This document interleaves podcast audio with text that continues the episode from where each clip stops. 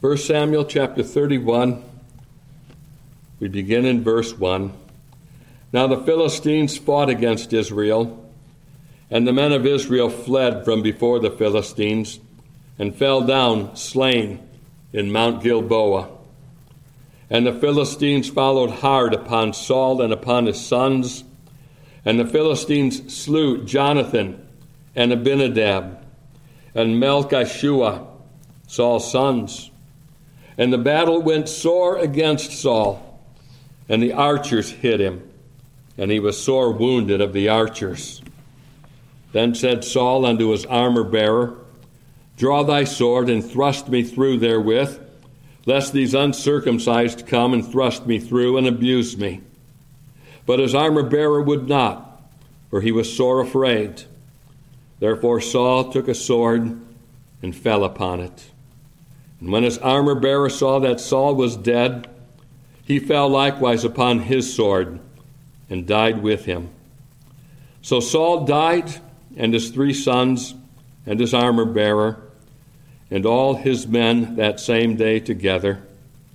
And when the men of Israel that were on the other side of the valley, and they that were on the other side Jordan, saw that the men of Israel fled, and that Saul and his sons were dead, they forsook the cities and fled, and the Philistines came and dwelt in them.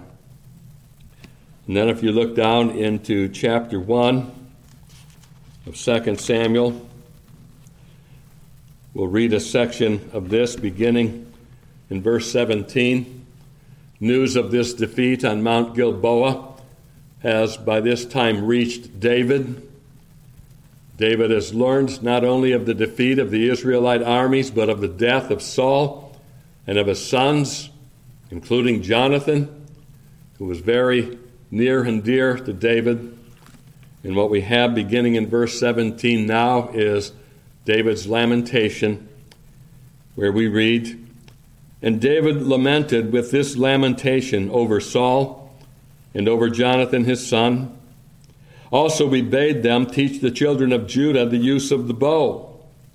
Behold, it is written in the book of Jasher The beauty of Israel is slain upon thy high places how are the mighty fallen? Tell it not in Gath, publish it not in the streets of Askelon, lest the daughters of the Philistines rejoice, lest the daughters of the uncircumcised triumph. Ye mountains of Gilboa, let there be no dew, neither let there be rain upon you, nor fields of offerings.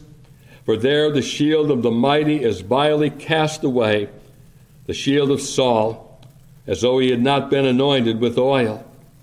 From the blood of the slain, from the fat of the mighty, the bow of Jonathan turned not back, and the sword of Saul returned not empty. Saul and Jonathan were lovely and pleasant in their lives, and in their death they were not divided. They were swifter than eagles, they were stronger than lions. Ye daughters of Israel, weep over Saul who clothed you in scarlet with other delights, who put on ornaments of gold upon your apparel. How are the mighty fallen in the midst of the battle? O Jonathan, thou wast slain in thy high places. Amen. We'll end our reading in verse 25. We know the Lord will add his blessing to the reading of his word for his name's sake.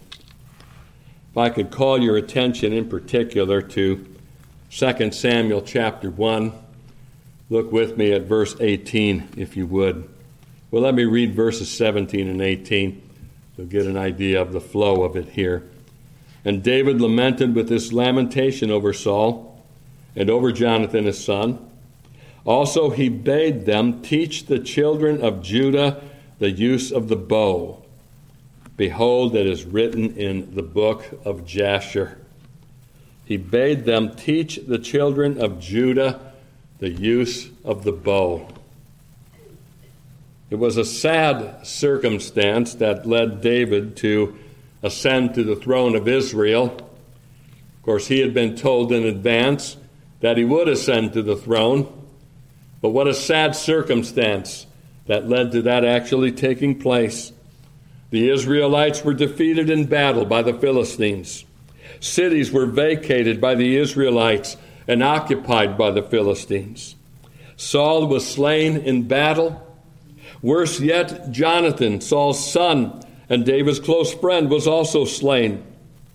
And so we read David's lamentation for Saul and Jonathan. And David lamented with this lamentation over Saul, over Jonathan, his son.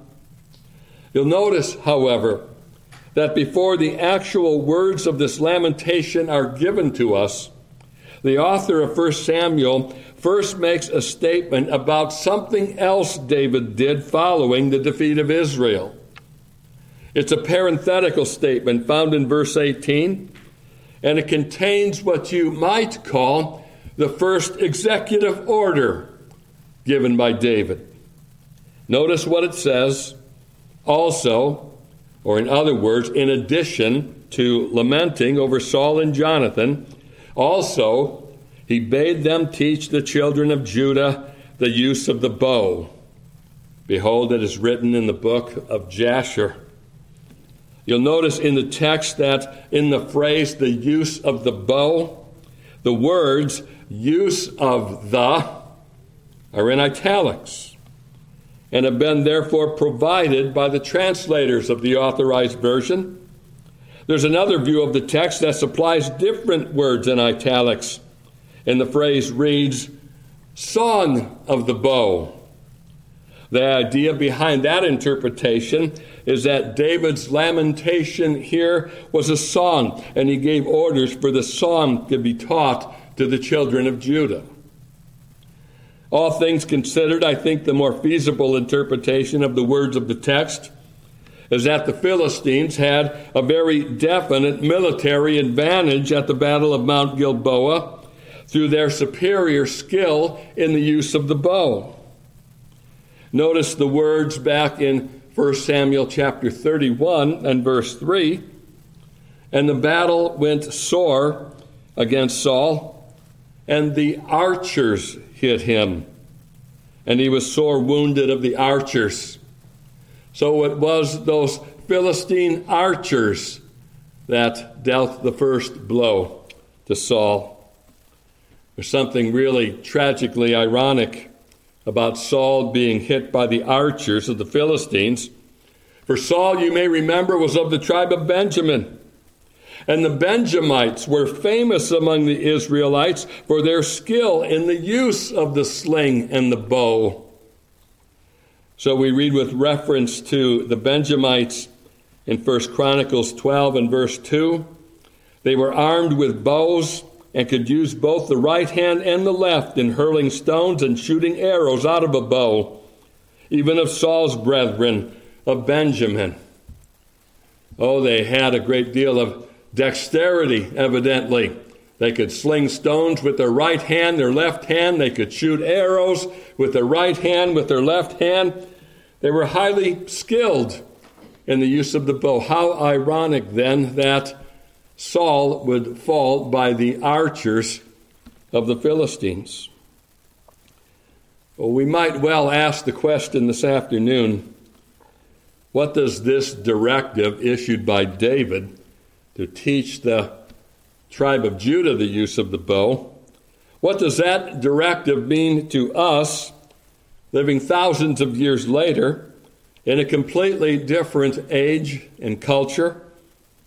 Outside of being an interesting historical fact, is there really anything in David's directive that would be useful to us today? I would suggest to you that there's much in this directive that's useful to us today, especially when you consider that our warfare is spiritual in nature. So Paul writes, 2 Corinthians 10 and verse 4 For the weapons of our warfare are not carnal, but mighty through God to the pulling down of strongholds. Oh, we have mighty weapons at our disposal, and we need to be skilled in their use. These are days of great and intense spiritual warfare. And like the children of Israel at Mount Gilboa, we know only too well that there are setbacks and defeats in our spiritual warfare. We may suffer them on a personal level.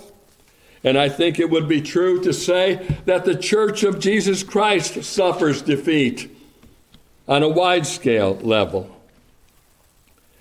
I don't think I need to convince any of you that the days in which we live now are not exactly triumphant days for the cause of Christ. The forces of the world and the spiritual forces of the devil are pressing hard against the church of Christ. The forces of sin seem relentless, and the temptation to be discouraged is great. Like the children of Israel on Mount Gilboa, we might be viewed as being in retreat. Well, with these conditions in mind, then, this afternoon, I'd like to take a closer look and a spiritual look at David's directive to teach the children of Judah the use of the bow.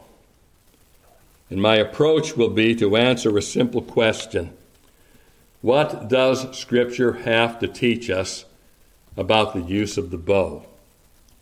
What can Scriptures teach us about the use of the bow?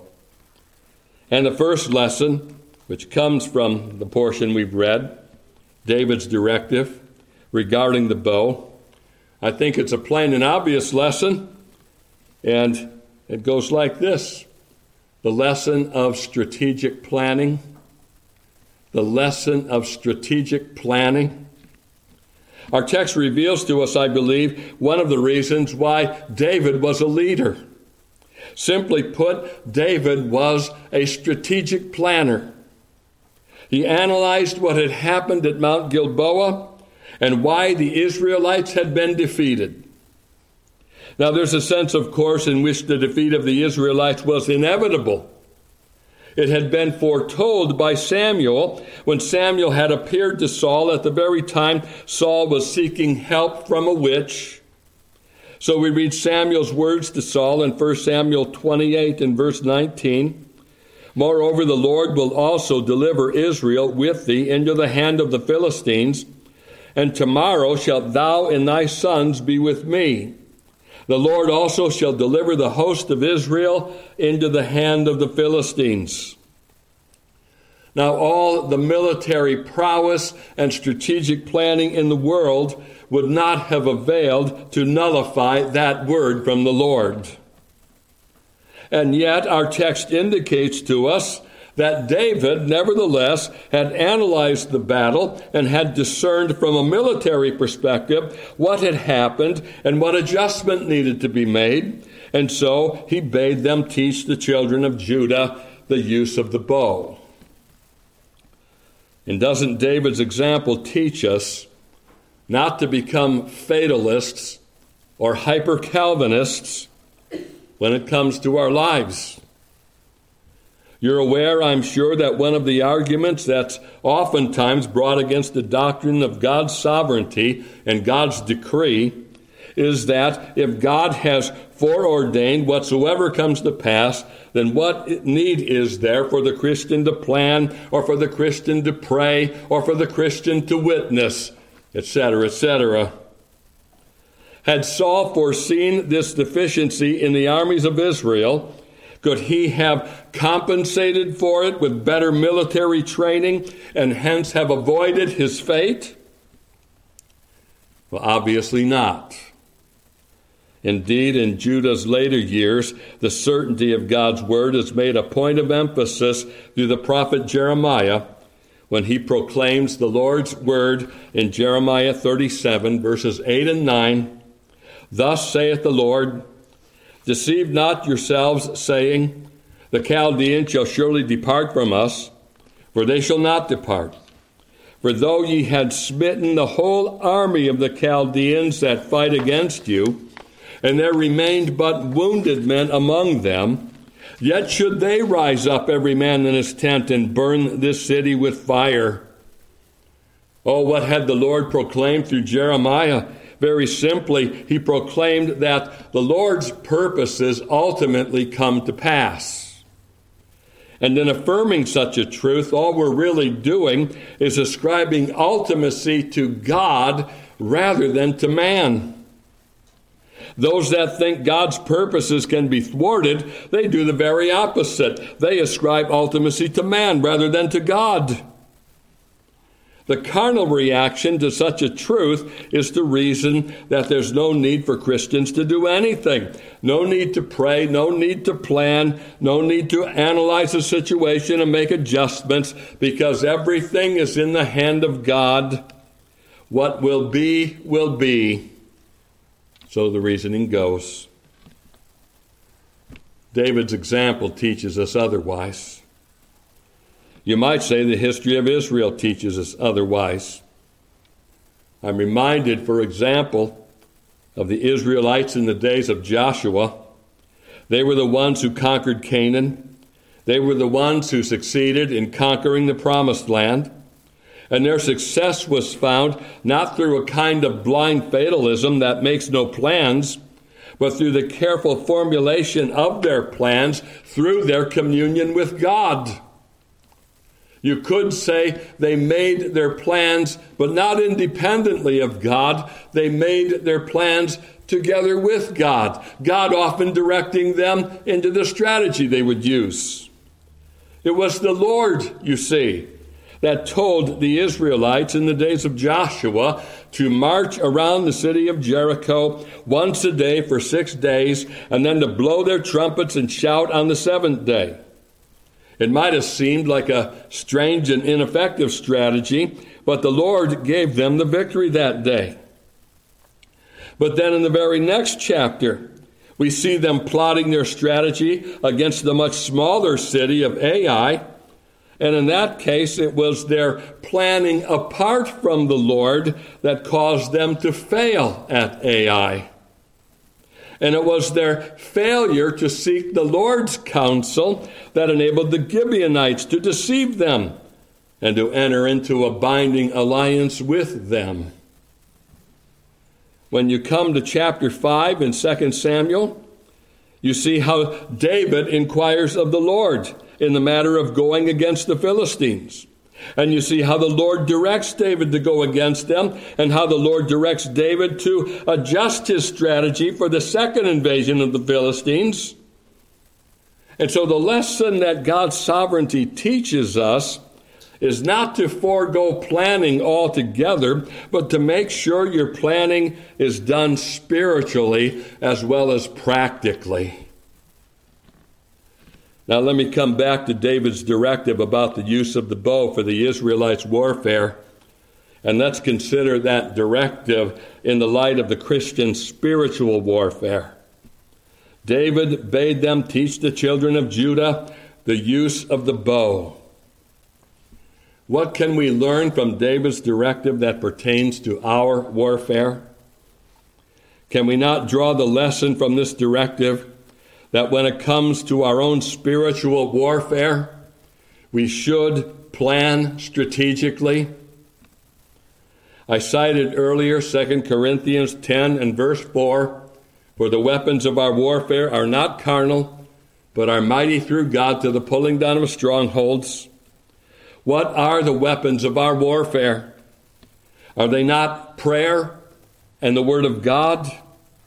And can't we draw an analogy between our weapons and David's directive about the use of the bow that we need to make definitive strategic plans regarding the use of our spiritual weapons? And we need to develop the necessary skill in the use of our weapons? Think with me for a moment about strategic planning when it comes to the practice of prayer. You need to have a plan. You need to make a plan. I remember this is some time ago now when I had occasion to visit my grandkids, much younger age. Um, Grandma must not have been available because uh, I am always, and understandably so, the last resort when it comes to um, staying with the kids. But this was one of those occasions, like I say, quite some time ago, and I was happy to discover on that occasion that they were in the process at that time of creating prayer books to guide them in their praying. And these were simply notebooks with the word prayer on the front of them. On this particular day, they had colored pictures of an American flag and had pasted them in their prayer books. It was a reminder to them to pray for their country. And other things on other pages would serve to guide them in their praying. Oh, I have no doubt that homeschool moms have many ways to formulate such strategies. The point is, it's a strategic plan, and we need strategic plans when it comes to our spiritual warfare.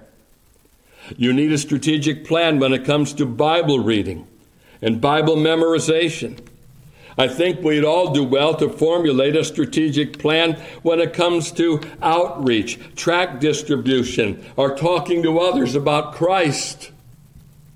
I have known of those, and I come under conviction every time I think of it, ministerial colleagues that strategically plan to talk to at least one person each day about the Lord. Well, that's an excellent plan to formulate or to go beyond. Could I suggest that a part of your strategic planning can be to take in the midweek prayer meeting? Take it as a matter of strategy Aren't these days in which the people of God should be coming together to pray? Shouldn't the wickedness of our day compel us to this kind of strategy? Let me draw your attention to another lesson about the use of the bow. And in this one, we look beyond David. This is the lesson of drawing our bows at a venture. You remember the story of King Ahab, one of the most wicked kings of Israel, perhaps of all time? We read statements about him that say his wickedness was greater than all his predecessors.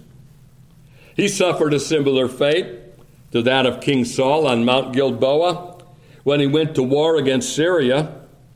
He actually thought that his planning could thwart the word of the Lord for his inevitable defeat, which had been plainly declared by one of the Lord's prophets.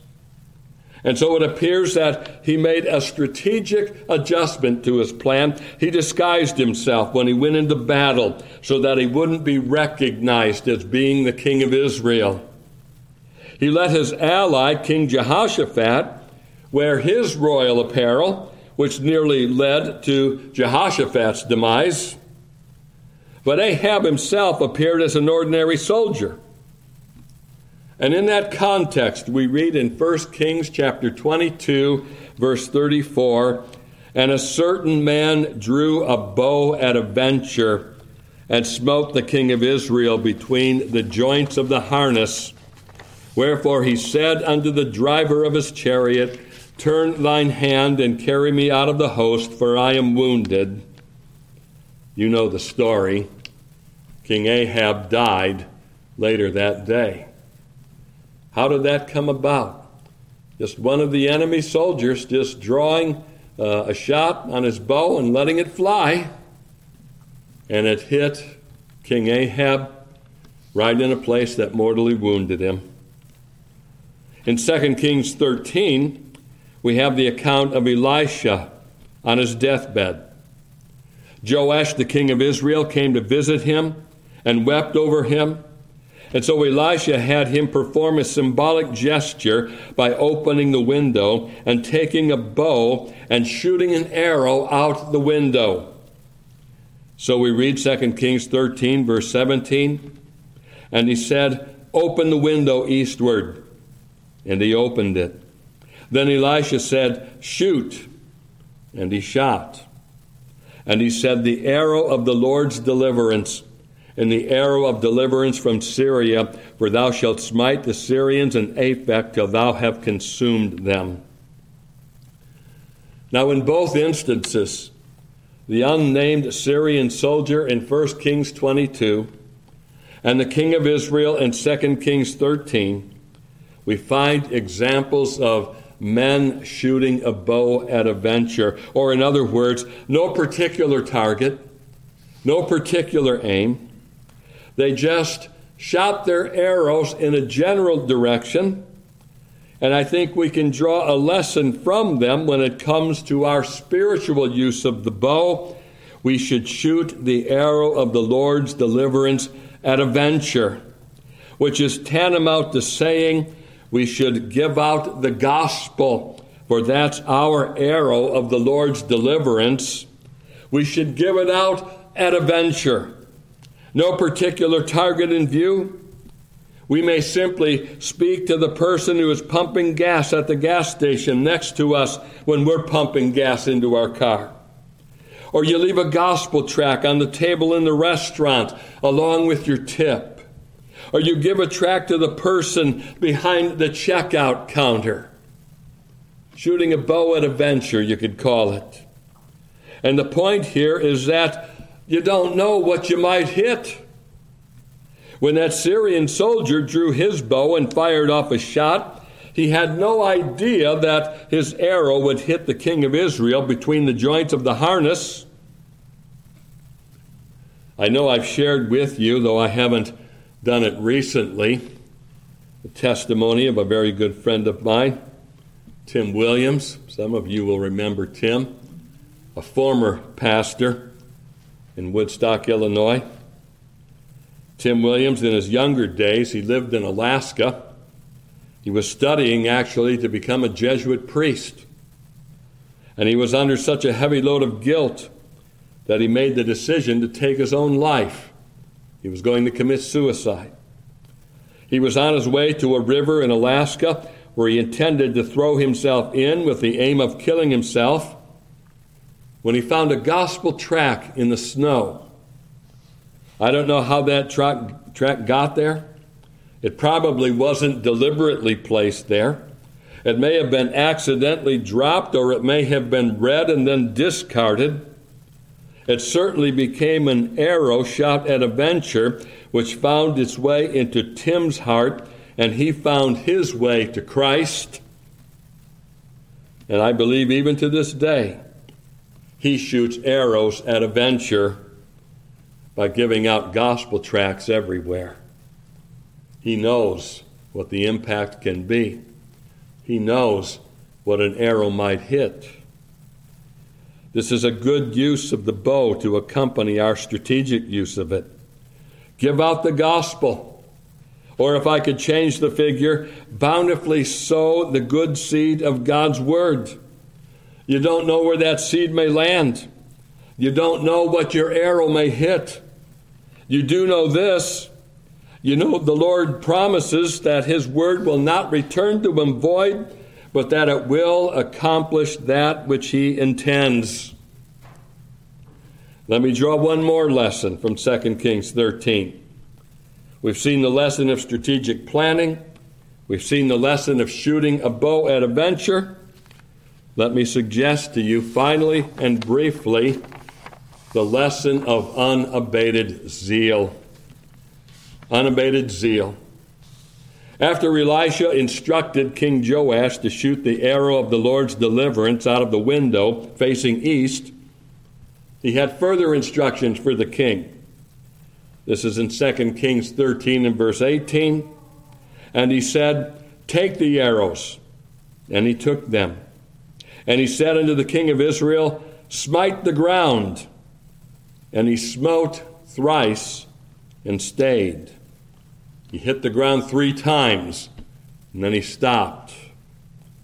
And the man of God was wroth with him, and said, Thou shouldst have smitten five or six times.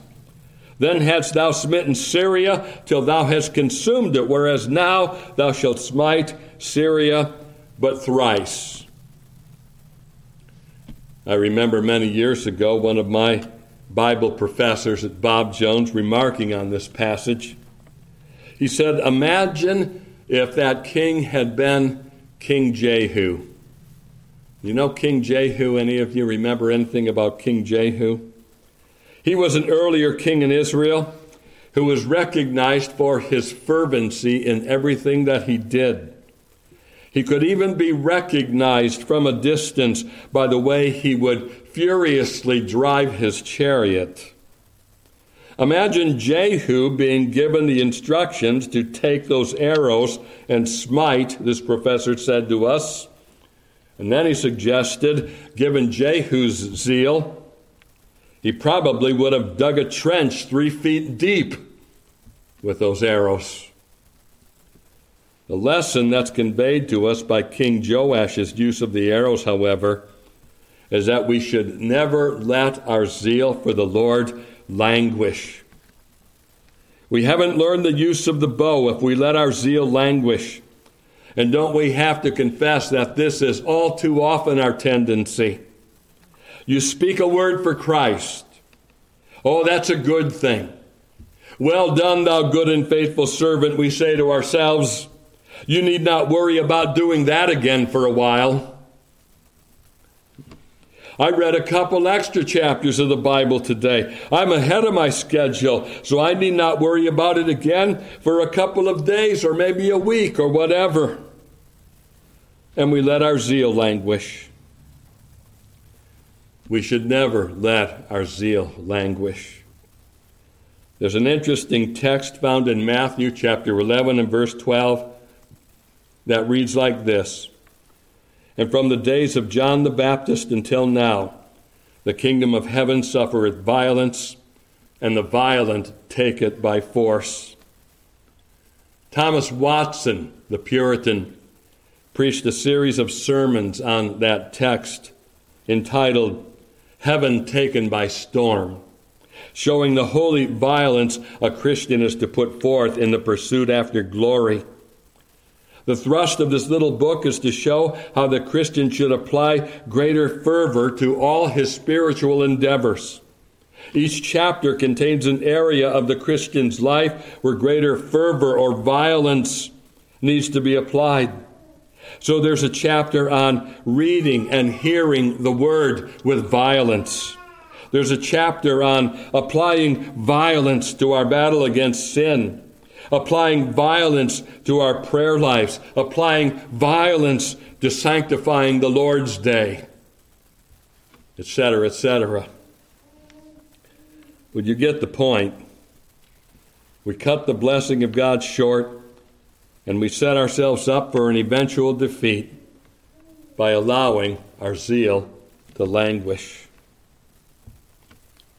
He bade them teach the children of Judah the use of the bow. By his example, David teaches us the value of strategic planning in our warfare. And the use of the bow in scriptures teaches us to shoot our arrows, the arrow of God's deliverance. The gospel of Jesus Christ is our arrow of deliverance. Aren't you glad that arrow of deliverance found its way to your heart? How did that happen? How did it find its way to your heart? Chances are that arrow of gospel deliverance hit your heart because your heart was targeted by someone who shot that arrow. May have been your parents, may have been your pastor, could have been a Sunday school teacher, or it may have been an arrow that was simply shot at a venture and found its way to your heart.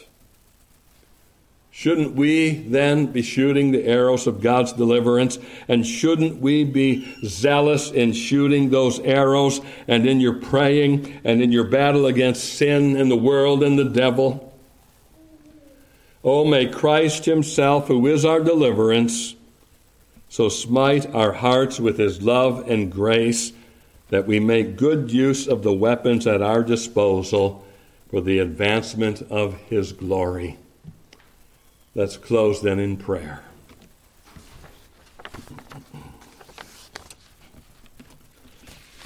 O oh Lord, as we bow in thy presence now and bring this meeting to a close, we pray that thou wilt help us to be strategic in our planning, recognizing as we do that thou art sovereign.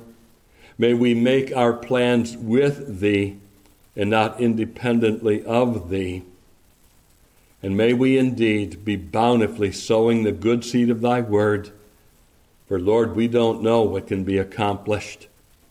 May we draw a bow at a venture and shoot out the arrow of God's deliverance through the gospel. And, O oh Lord, we pray that our zeal would not languish, but that it may indeed be inspired.